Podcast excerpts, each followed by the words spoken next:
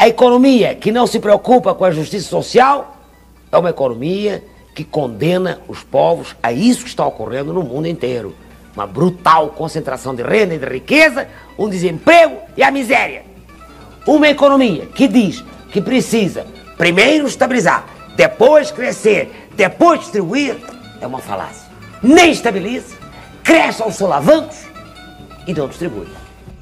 Entre Celsos e Marias, o podcast do Conselho Regional de Economia do Rio de Janeiro.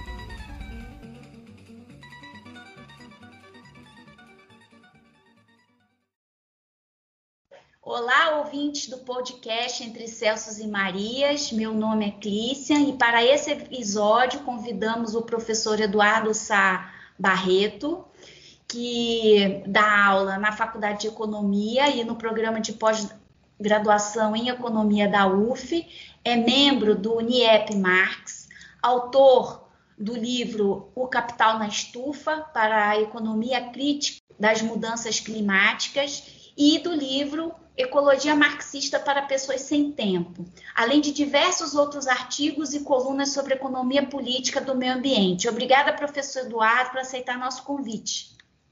Obrigado, Clícia. Eu que agradeço o convite. É um prazer estar aqui. Queria agradecer muito ao meu colega de, de pós-graduação, né? A gente se conheceu em 2007, né? Sim. Então, mais de 10 anos. E é muito legal a gente estar aqui debatendo é, o tema de pesquisa você escolheu, se eu não me engano, desde o mestrado, né? Sim, desde 2007. E nesse episódio a gente vai conversar sobre o lançamento do livro Economia, Ecologia Marxista para Pessoas Sem Tempo. E, professor, apresenta para os nossos ouvintes o livro e a sua temática. Tá certo, Clícia. É, bom, eu acho que a primeira coisa importante de falar sobre o livro é o título. Né? Foi uma aposta um pouco arriscada que eu fiz, porque no título dá a entender que eu estou entrando naquele filão editorial de escrever livros é, para dummies, né? superficiais, que as pessoas podem ler de maneira meio desatenta, assim, meio descompromissada, para se interar bem superficialmente de algum tema. E, na verdade, a, a, a intenção está muito longe, está muito longe de ser essa. É, quando eu uso o sem tempo no título, é, eu pretendo muito mais me referir à ausência de tempo que nós temos para para efetivamente fazer alguma coisa é, de efetivo para resguardar um futuro habitável no planeta. Né?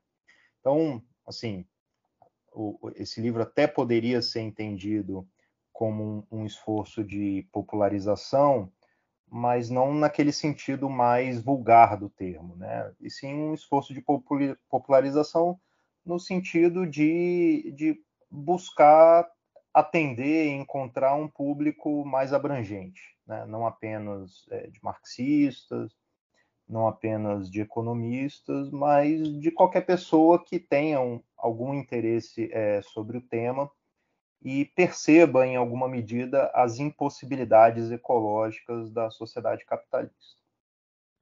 Agora, falando mais especificamente sobre a estrutura do livro, ele é dividido em três partes. A primeira parte é uma, um misto de introdução, melhor dizendo, antes da primeira parte, né, um misto de introdução e primeiro capítulo. O que eu procuro fazer é, é apresentar e rejeitar as tradições predominantes é, de pensamento econômico-ambiental. Né? Então, ali eu procuro mapear muito rapidamente, panoramicamente, os, os os aspectos principais, tanto da economia ambiental quanto da economia ecológica, para apontar por que e em que medida elas não servem a uma perspectiva crítica dessa sociedade, ou uma perspectiva crítica ecológica dessa sociedade. Aí, enfim, de fato, na primeira parte, há uma sequência grande de capítulos em que, partindo do Marx, e partindo mais especificamente da crítica da economia política do Marx, eu procuro constituir algo que eu venho chamando de crítica ecológica da sociedade capitalista. E essa crítica, muito mais do que pretender mostrar que o capitalismo, que a sociedade capitalista tem sido destru destrutiva até aqui, ela pretende mostrar que a sociedade capitalista não pode não ser destrutiva. Ah, então, em suma, é demonstrar a inviabilidade ecológica dessa sociedade. E, portanto, feito isso, se é que nós podemos entreter qualquer expectativa de resguardar um futuro habitável para o planeta, a superação dessa sociedade é uma condição mínima necessária. Né? Então, há uma série de capítulos que giram em torno do esforço dessa demonstração. Depois, a segunda parte, que é uma parte é, bem curtinha, é, eu aproveito para apresentar ao leitor, à leitora, alguns debates, algumas controvérsias internas ao pensamento ecossocialista. É, essa parte ela entra no livro muito porque ela é uma parte integrante do curso que eu dou a respeito desses temas. Né? Inclusive, o livro é produto do curso, ao fim e ao cabo. Né? E, de certa forma, ela é útil para situar é, quem está lendo naquela que é a principal tradição de pensamento na ecologia marxista, a, a, a tradição mais conhecida, enfim, a, a, que mais circula, a mais importante, que é a ecossocialista. E a terceira parte é toda dedicada a é, discutir respostas possíveis à pergunta que se impõe de tudo que é discutido antes. E a pergunta é o que fazer. Né? É uma pergunta que nos assombra é, já há muito tempo e agora ela nos assombra com ingredientes ecológicos. Né? Então, diante da inviabilidade ecológica da sociedade capitalista e diante da gravidade agudíssima da crise ambiental, climática, que já está em curso e que tende só a piorar, a pergunta o que fazer se impõe. Né? E aí, na terceira parte, há uma série de capítulos também discutindo alternativas que vêm sendo que vêm sendo perseguidas, é, ventiladas, etc. E a gente vai, vai ver desde de, é, das ideias do Green New Deal, de uma transição ecossocialista, de um leninismo ecológico, enfim, tudo que tem que tem se discutido a esse respeito é, vai estar tá lá contemplado e discutido criticamente. É, por último, que eu poderia dizer a respeito do livro é que ele tem é, óbvias e, e, e, conscientes lacunas, né, déficits temáticos. Muita coisa eu não abordo, inclusive por, por limitação minha mesmo. É, né, então, não está lá é, discutido diretamente questões relativas a racismo ambiental, imperialismo ecológico, ecofascismo, ecofeminismo, etc. Todas questões é, é, muito relevantes, é, muito legítimas, decisivas, etc. Mas é, o, o ponto é que a pretensão do livro é trabalhar mais detidamente e o mais solidamente possível em elementos teóricos mais de base. Né? E esses temas, é, no meu entendimento, eles precisam e podem ser construídos e articulados a partir dessa base. Né? Então, não, não se trata de uma hierarquia de importância, tá certo? Só para que fique claro, trata-se apenas de é, o meu entendimento a respeito do lugar de cada tema em seu respectivo nível de abstração. Né? Então, no nível de abstração que é alcançado pelo livro, esses temas não estão tematizados, mas acho que o livro proporciona para quem lê um bom repertório para enfrentar esses outros temas que não estão tratados no livro. É isso. Então, Eduardo, falando desses pontos que você se refere, né, é, como o livro é, é, é, denso, né, em vários aspectos, eu, eu gostaria de, de destacar é, a temática do capítulo 7, né?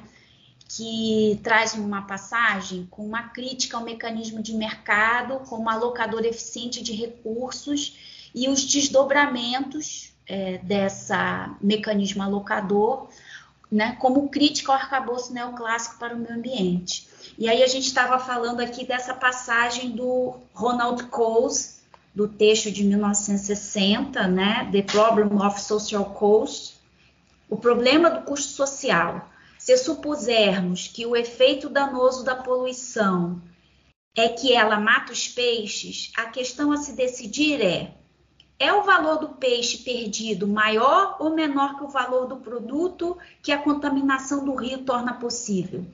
Ou seja, dano ambiental não é avaliado em si mesmo, em termos de seus efeitos qualitativos, é avaliado em contraposição aos benefícios econômicos da atividade que causa o dano ambiental. Se os benefícios econômicos forem grandes o suficiente, danem-se os peixes. Comenta um pouco essa passagem, por gentileza. tá certo. Essa é uma passagem bem chocante, né? Assim, falando de memória, eu não lembro se esse trecho que você leu é, é, a minha descrição do trecho, ou se no meio desse trecho que você leu tem uma parte que é citação direta do Coase e uma parte que é, que é minha. Certamente o final do trecho a que você segunda, leu é meu, a né? A segunda opção, tem uma parte Sim. que é aspas e o, e o restante é. é descrição sua. Sim, pois é. Bom, é, esse é um, né, é, digamos assim, é uma passagem é, representativa, emblemática, das ideias que fundamentam a assim chamada análise de custo-benefício, né? Então, quer dizer, trata-se de, de avaliar é, o benefício econômico gerado pela atividade e o custo ecológico gerado por essa mesma atividade.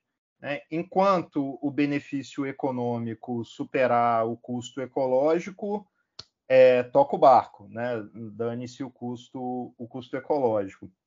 Mas o, o é, embora essa seja uma, uma passagem que não é caricata, embora ela tenha esse aspecto, ela é representativa das ideias que, que fundamentam né, esse, esse tipo de proposição, esse tipo de arranjo. A questão do, do, do de recorrer aos mecanismos de mercado para equacionar os problemas ambientais, ela é um pouco mais ampla que isso. E frequentemente ela vem enunciada de maneira menos chocante, mais sedutora, né? menos claramente é, perversa, digamos assim. Né? Então, para a gente aproveitar a oportunidade e se aprofundar um pouco nessa, é, nesse tópico, eu diria o seguinte: é, há, há, duas alegações básicas quanto aos poderes do, do, mecanismo de mercado que podem ser abordadas aqui. Uma que é mais ousada e outra que é um pouco mais modesta, mas igualmente problemática, tá certo? A mais ousada vai dizer mais ou menos o seguinte: ela vai fazer um, um, um diagnóstico geral a respeito dos problemas ecológicos, quaisquer que sejam eles, tá certo? Então, há dano ambiental, há dano ecológico ali onde o mercado falha ou há falhas de mercado ou onde o mercado está ausente, não está suficientemente constituído. Então, quando isso acontece, há uma tendência à superexploração do bem comum. Há uma tendência aos agentes econômicos adotarem condutas que levam em conta apenas os seus custos privados, né, e não os custos sociais é, da, da sua atividade.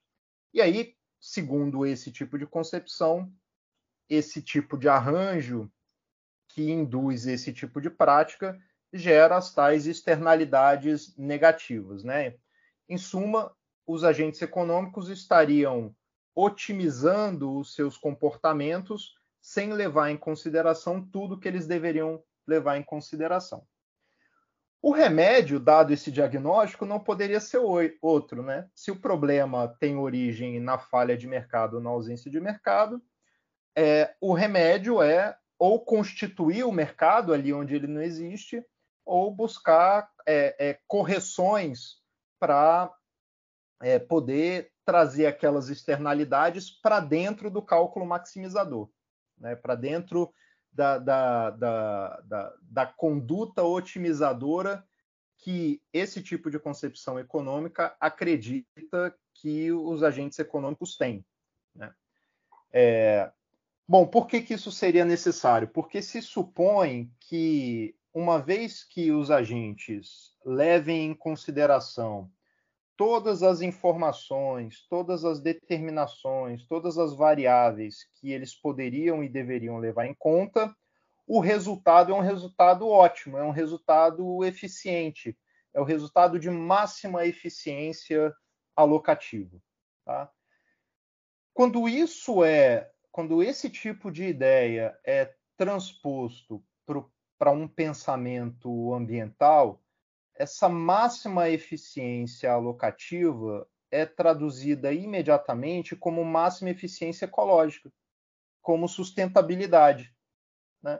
Então, é como se a busca pela máxima eficiência econômica correspondesse imediatamente a alcançar a máxima é, eficiência, eficiência ecológica para dirigir um tipo, uma crítica a esse tipo de ideia, a gente pode adotar um, um, um, procedimento que é, inclusive, bastante típico no próprio Marx, né?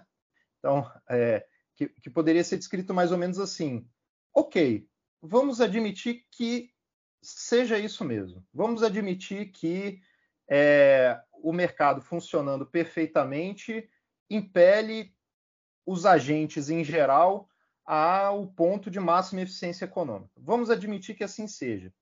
E admitindo que assim, que assim seja, ou que assim é, vemos que não pode ser. Tá? Então, é, é, um, é um expediente crítico que não se contrapõe de início ao que está sendo alegado. Ao contrário, é um expediente crítico que admite de início que está sendo alegado e é, leva essa alegação ao seu, ao seu limite lógico, digamos assim. Né? É claro que aqui eu não vou poder é, reproduzir em detalhes esse, é, essa crítica, ou, enfim, essa crítica que pode ser dirigida, mas eu diria o seguinte: é possível demonstrar que, mesmo admitindo que o mercado, funcionando livremente, conduza o sistema como um todo ao ponto de máxima eficiência econômica, mesmo admitindo isso, o ponto de máxima eficiência econômica não só não corresponde à sustentabilidade, como ao contrário se traduz em insustentabilidade, se traduz em destrutibilidade.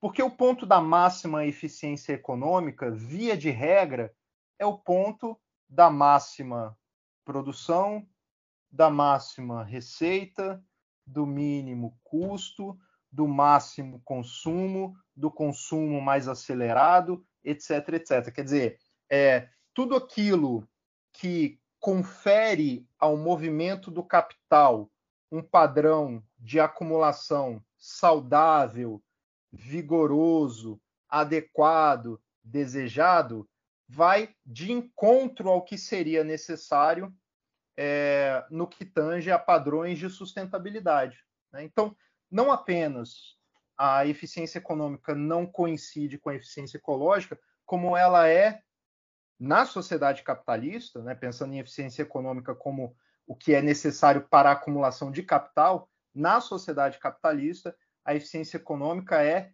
inimiga da sustentabilidade, é antagônica à sustentabilidade. Essa é, no meu juízo, uma alegação que é mais facilmente descartável, tá? porque, justamente porque ela é mais ousada, né? ela mira mais alto, portanto, ela se arrisca mais, faz alegações mais ambiciosas e é, é relativamente mais fácil demonstrar que essas alegações não param de pé, não se sustentam. Tá?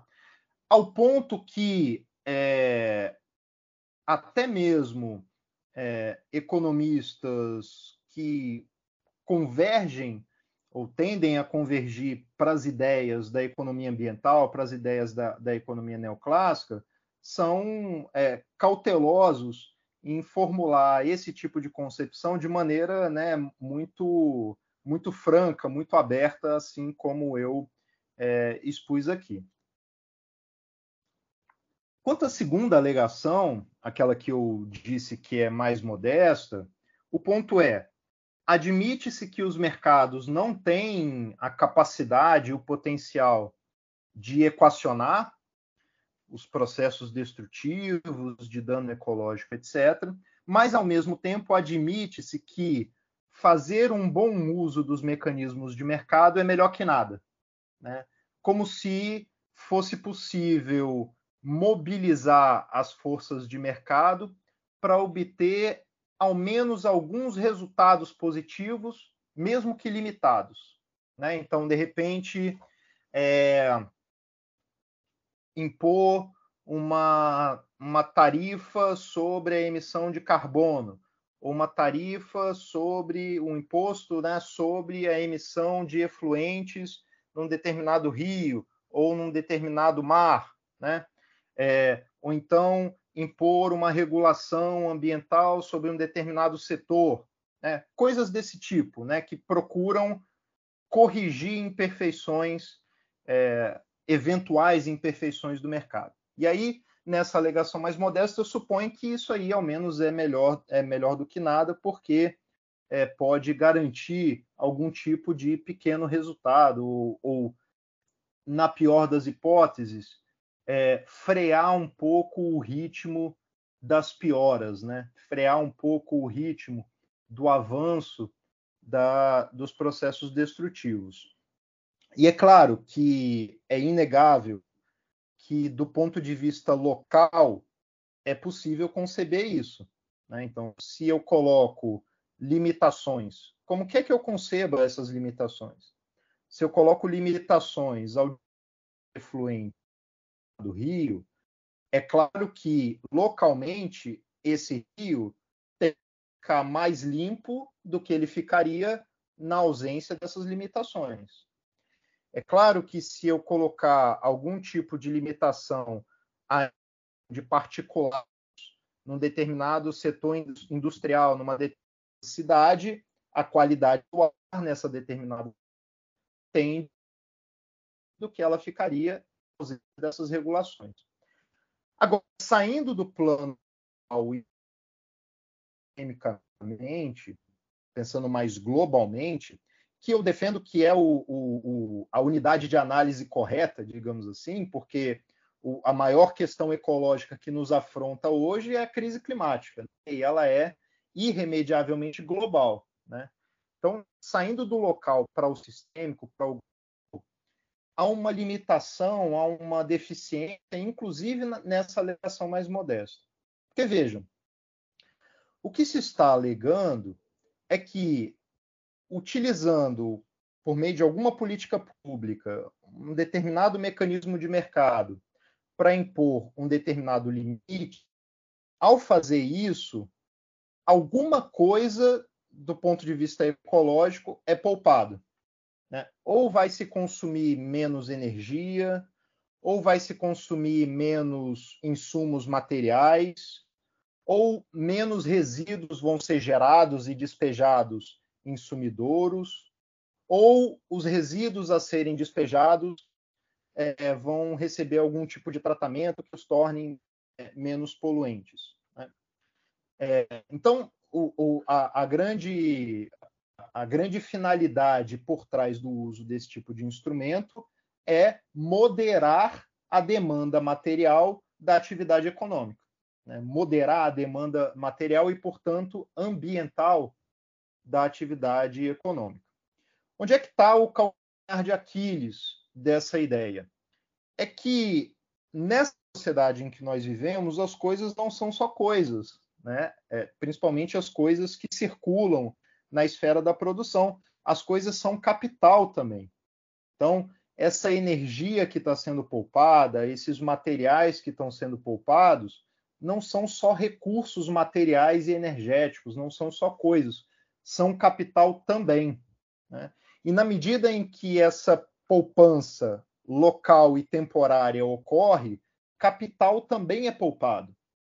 Capital é liberado daquela.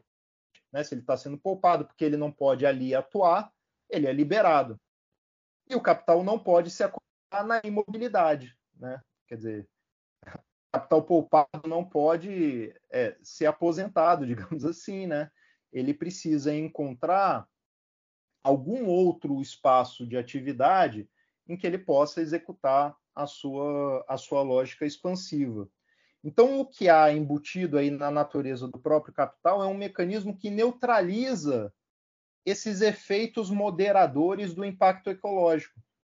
Porque a moderação acontece localmente e temporariamente, mas ela é compensada por acelerações em outros pontos do sistema. Né? É, e isso não é um, um, uma anomalia, uma evolução atípica é, dos processos ou das coisas, um desvio do curso normal do capital. Não, isso é da natureza do capital. O capital não pode se conformar com a imobilidade, com o não crescimento, com a estacionariedade.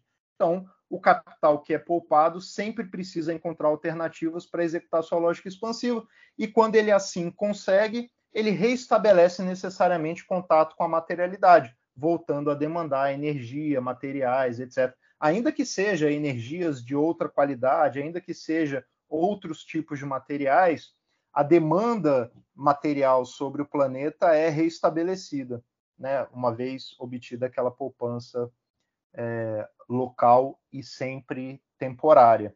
Então, o, a moral da história, né, nesse, nesse panorama hipertelegráfico do que é discutido ali na, na, naquele capítulo, a moral da história é que é, o, os, os mecanismos de mercado, mesmo é, no, na, naquilo que se fala a respeito deles mais modestamente, é, não, não alcançam o que e não podem alcançar o que o que se afirma que eles poderiam alcançar, né? Então, enfim, em suma, o, o, o não há nenhuma nenhuma alternativa eficaz, solução possível que possa ser concebida é, via mobilização dos mercados. Ao contrário, o que, o que nós precisamos é justamente superar a sociedade produtora de mercadorias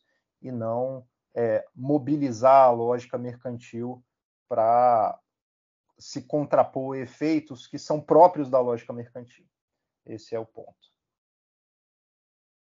Então vamos aproveitar né, a, a deixa para falar dos dois é, eventos políticos que utilizaram o Brasil é, no que se refere ao meio ambiente na semana passada, né? É, que tem que ver com é, relatório pedido pelo IBAMA à empresa Petrobras para a exploração de petróleo na, na foz do Rio Amazonas e também a votação é, do marco temporal. Né? Só é, trazendo alguns elementos, né? É, a exploração não é exatamente na foz do Rio Amazonas, né? É que a, a, o litoral do, do Amapá ele, ele, se chama ali, né? É, bacia do foz é, da foz do Rio Amazonas, né? E o problema é que nem nos termos de avaliação de projeto que se coloca é, uma avaliação de custo-benefício, não foi entregue uma análise de risco com as informações adequadas. Se utilizou informações é, dos sedimentos da Bacia de Santos para fazer é, os cálculos para a bacia da, da foz do, do, Rio Amazonas. Né? Então, a questão do, do, IBAMA é que se façam os cálculos com as informações corretas. Né? E no caso do marco temporal, seria é, desfazer todas as marcações de terras indígenas após a Constituição de 88, ou seja, rasgar é, tudo que foi é, feito a partir é, do, da determinação da Constituição de 88, então rasgar a Constituição. E nesse sentido tem um impacto muito grande, porque as regiões nos, nas quais onde estão os índios têm uma proteção não só de floresta, mas também de água, né? Nós temos o aquífero Guarani, mas nós temos também o aquífero Alter do Chão, na região é, do Pará e do Amazonas, né? Que é inclusive tema na França agora, né? A questão da disputa em torno da água, então é tema também é, global. É, nesse sentido, é, a partir do livro, né, como podemos entender os enfrentamentos recentes entre os ambientalistas e os exportadores de commodities no Brasil? Certo. É, bom, o, o, o, livro, ele, tal como eu falei na, na, na primeira pergunta, na primeira questão, ele não alcança diretamente alguns temas. O que não significa dizer que eu ache que ele não é útil para discutir certos temas, né? Então, como que eu acho que o livro poderia ser útil para a gente examinar essas questões que você, colo é, que você colocou agora? Eu acho que o livro nos ajuda a afastar dessa nossa discussão duas noções muito comuns e que eu acho que são equivocadas, erradas mesmo, tá certo? A primeira é que há existe muito de irracionalidade nesses processos, né? Enfim, nessa nessa nessa pressão é, para para explorar petróleo na margem equatorial, é, essa pressão para, é, enfim, é, desterrar né, os índios né, das suas terras e essa pressão para explorar ao máximo é, a floresta, os territórios, etc., etc. É, é, é muito comum, né, é muito corrente atribuir todos esses padrões de comportamento e de pressões a uma suposta irracionalidade. E é muito comum também atribuir essas coisas que a gente está passando, inclusive com muito mais intensidade, né, nos últimos, sei lá, quatro, seis anos. Mas vamos lá, né, mais que isso também, um pouco mais que isso, atribuir é, esses processos a uma especificidade do Brasil, ou uma peculiaridade muito própria e muito específica do Brasil. Como que eu acho que a gente pode e deve afastar essas duas, é, essas duas concepções? Primeiro, é, atribuir essas práticas destrutivas, ecocidas, suicidárias, a uma suposta irracionalidade é uma espécie de, de antessala do, do idealismo mais ingênuo, tá certo? Ela, veja bem, ela carrega a seguinte expectativa: se a gente conseguir demonstrar e convencer e ilustrar as pessoas que essas práticas são destrutivas, que elas estão nos levando para o abismo, etc., então essas práticas serão suspensas. Né? Então, de alguma maneira, essas práticas é, serão, é, serão revertidas. E, na verdade, há, há, há, dois aspectos aí que, que devem nos levar a, a, concluir que essas práticas, essas condutas são, na verdade, absolutamente é, racionais, ao contrário de irracionais.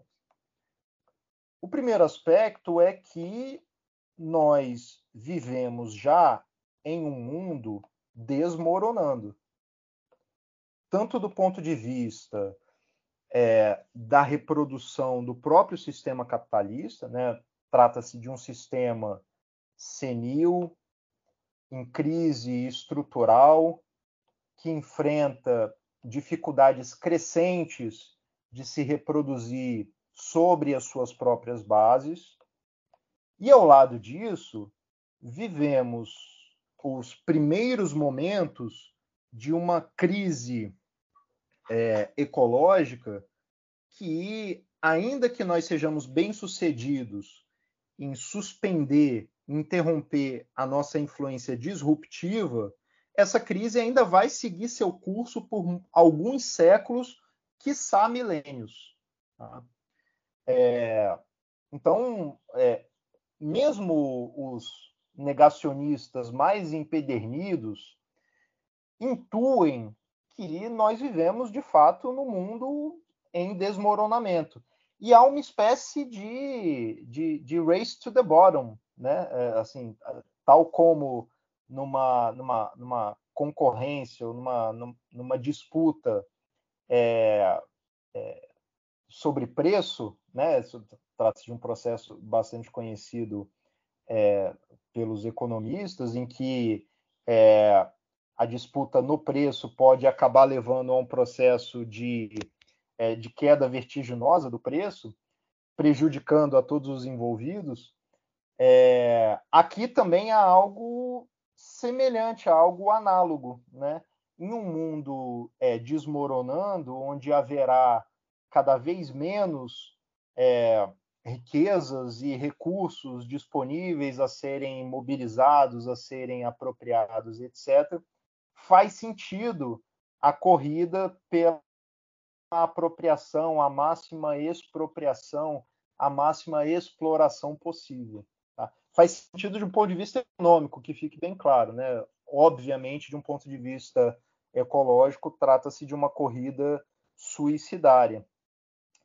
E, por outro lado, é, ao contrário dessa ser uma expressão de máxima irracionalidade, ela é uma expressão de máxima racionalidade econômica, a racionalidade do capital. Tá? O que me leva ao segundo ponto, ou seja, aquele que, em que eu vou pretender é, é, sustentar que há relativamente pouco de peculiar no que a gente observa no Brasil. Tá? Veja, é, se a gente recorrer a Marx, tem algumas coisas razoavelmente seguras que a gente pode dizer a respeito do, do capital, do seu movimento próprio e da dinâmica e do movimento que ele imprime à sociedade como um todo.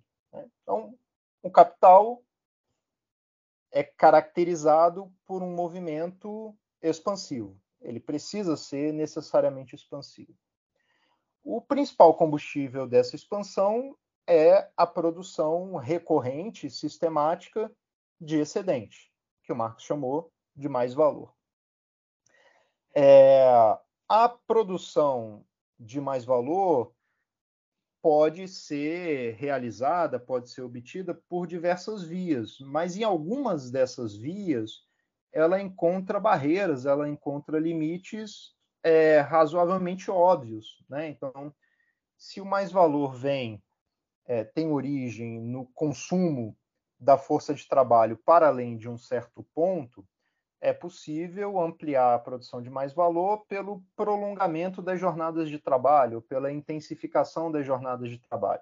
Mas isso não pode ser feito indefinidamente, né? há limites é, fisiológicos, temporais, jurídicos, morais, etc., para obter é, é, o combustível da acumulação por essa via, o que faz com que o capital tenha uma notória é, dinâmica vigorosa de elevação das forças produtivas, porque pela elevação das forças produtivas o capital é capaz de baratear a força de trabalho e barateando a força de trabalho se apropriar de uma fração maior do valor que a força de trabalho produz, né? ou seja, se apropriar de, um, de uma soma maior de mais valor. O ponto é, e aqui eu chego finalmente no, no, no, contato com a sua pergunta.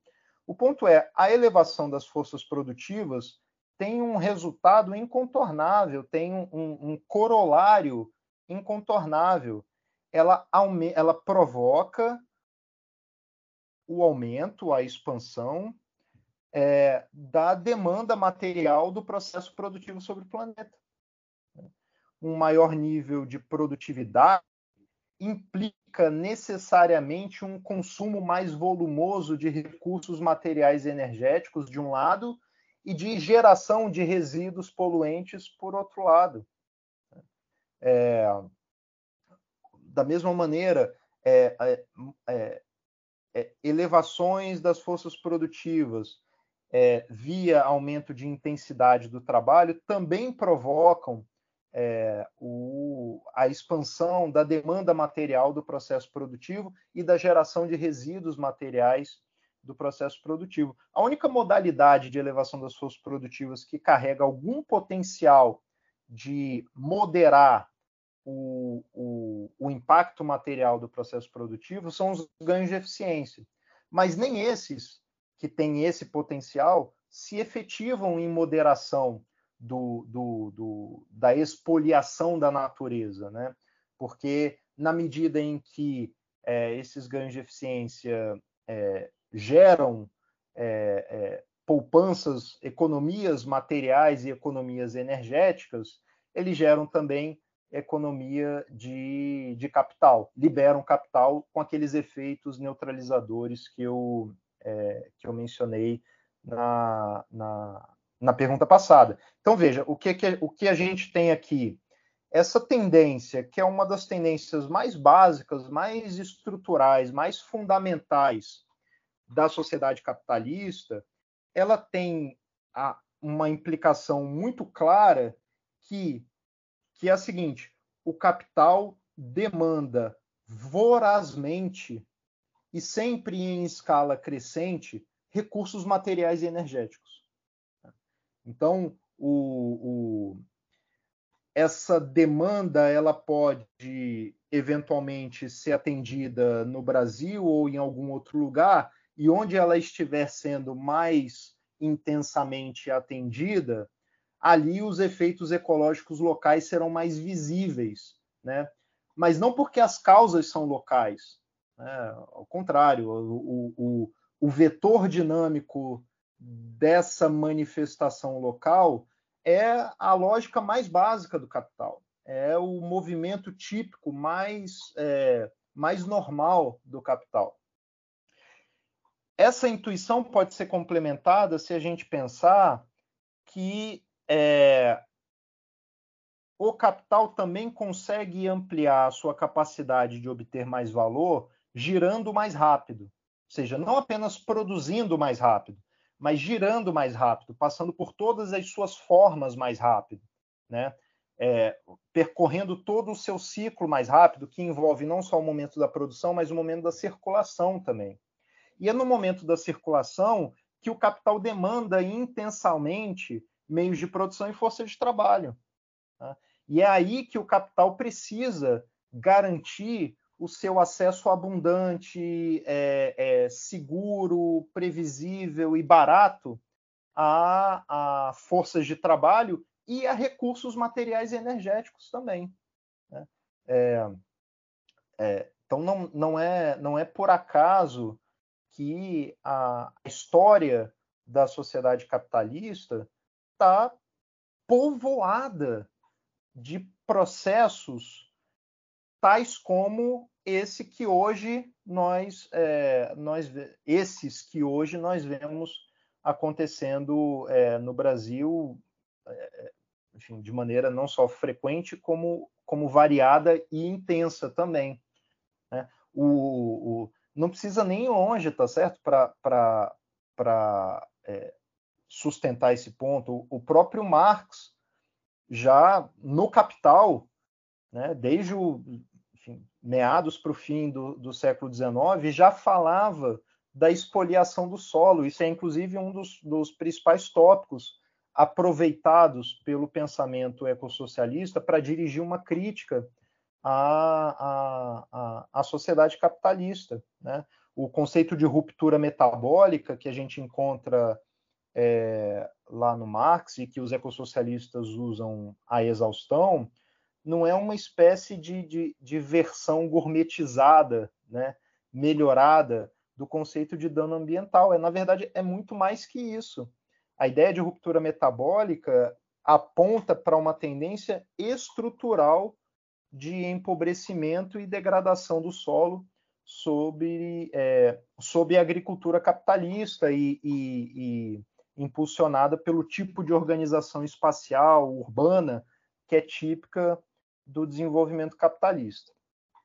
Bem, quando a gente pega essas duas tendências, que são tendências muito estruturantes é, do movimento é, dessa sociedade, e a gente pega essas duas tendências para é, pensar um pouco esses casos mais recentes que tem nos, nos, com os quais nós temos nos defrontado no Brasil, é, fica claro que a gente não está diante de jabuticabas, né?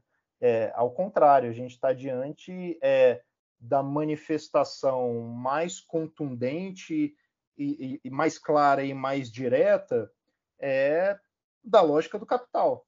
Tá? É, e é da lógica do capital num momento de desmoronamento do mundo tal como ele é, tal como ele se desenvolveu é, até hoje. Inclusive, eu tenho algo um pouco mais específico a dizer a respeito da exploração de petróleo, eu acho um problema a gente. É, é claro que, do ponto de vista de, de, de provocar um atraso tático da, da abertura dessa exploração, é, é, faz sentido apelar para o técnico, né, para exigências técnicas.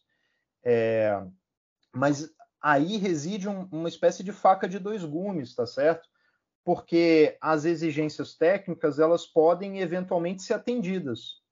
E a questão é a, a, a necessidade de não explorar petróleo ali não devém apenas da necessidade de resguardar aquele ecossistema ou aquele bioma. A necessidade de não explorar petróleo ali vem de uma necessidade ainda mais imperativa de não explorar mais petróleo. É, então, o, eu inclusive costumo ah, provocar meus camaradas ecossocialistas dizendo que o slogan nenhum poço a mais nem é suficiente. A gente tem que estar tá defendendo a contração, inclusive acelerada, da exploração de combustíveis fósseis. É óbvio que isso gera todo um outro conjunto de problemas e de questões de ordem econômica, é, de ordem social, mas que sejam equacionados não pela continuidade da exploração de combustíveis fósseis. Porque se tem uma coisa que a humanidade precisa fazer para se dar alguma chance de sobreviver a essa crise ecológica, essa crise climática já em curso, disparada por nós, é a descarbonização. Uma descarbonização acelerada, acelerada de maneira nunca vista em qualquer outro tipo de processo histórico na história da humanidade. E aí, evidentemente, deve ficar patente com a leitura do livro, com a crítica ecológica ali, é, é, ali apresentada, deve ficar evidente que não há nenhuma possibilidade de operar essa transição abrupta, aguda, profunda, enquanto nós estivermos aprisionados aos marcos, aos parâmetros reprodutivos da sociedade capitalista. Né? Todas essas exigências que, que são impostas é, pelas condições materiais, pelas condições ecológicas, elas não são não são passíveis de serem atendidas nessa sociedade, na sociedade capitalista, o que cobra de nós a tarefa de superarmos essa sociedade.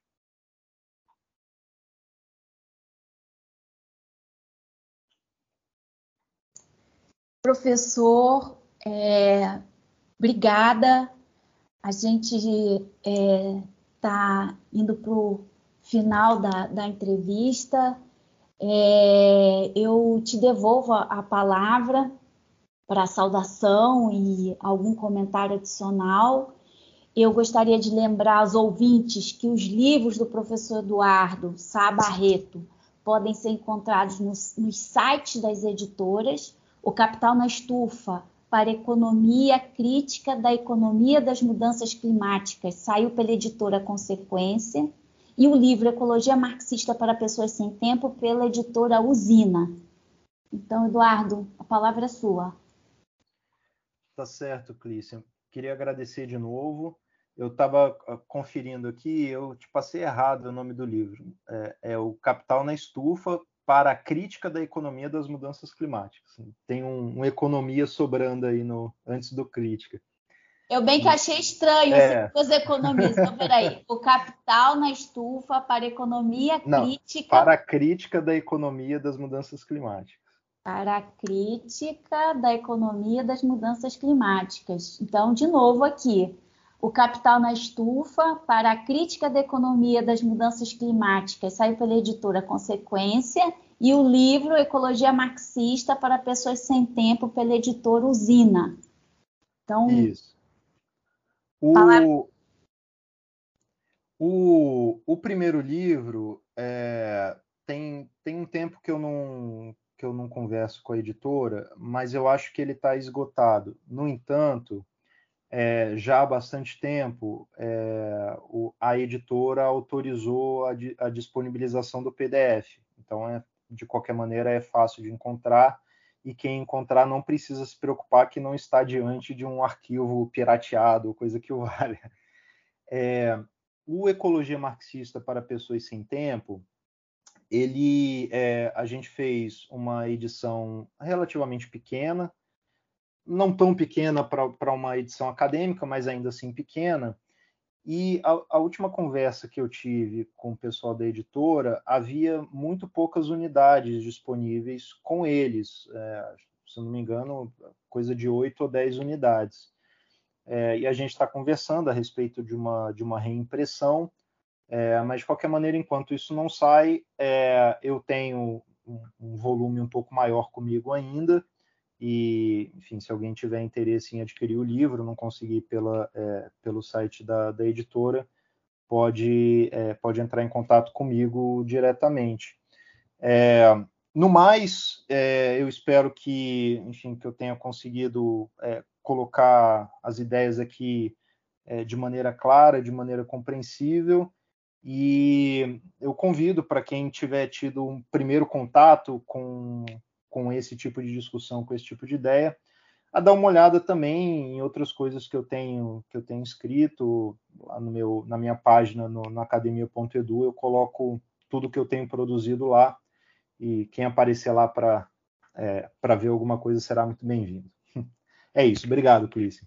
Lá também tem seu contato.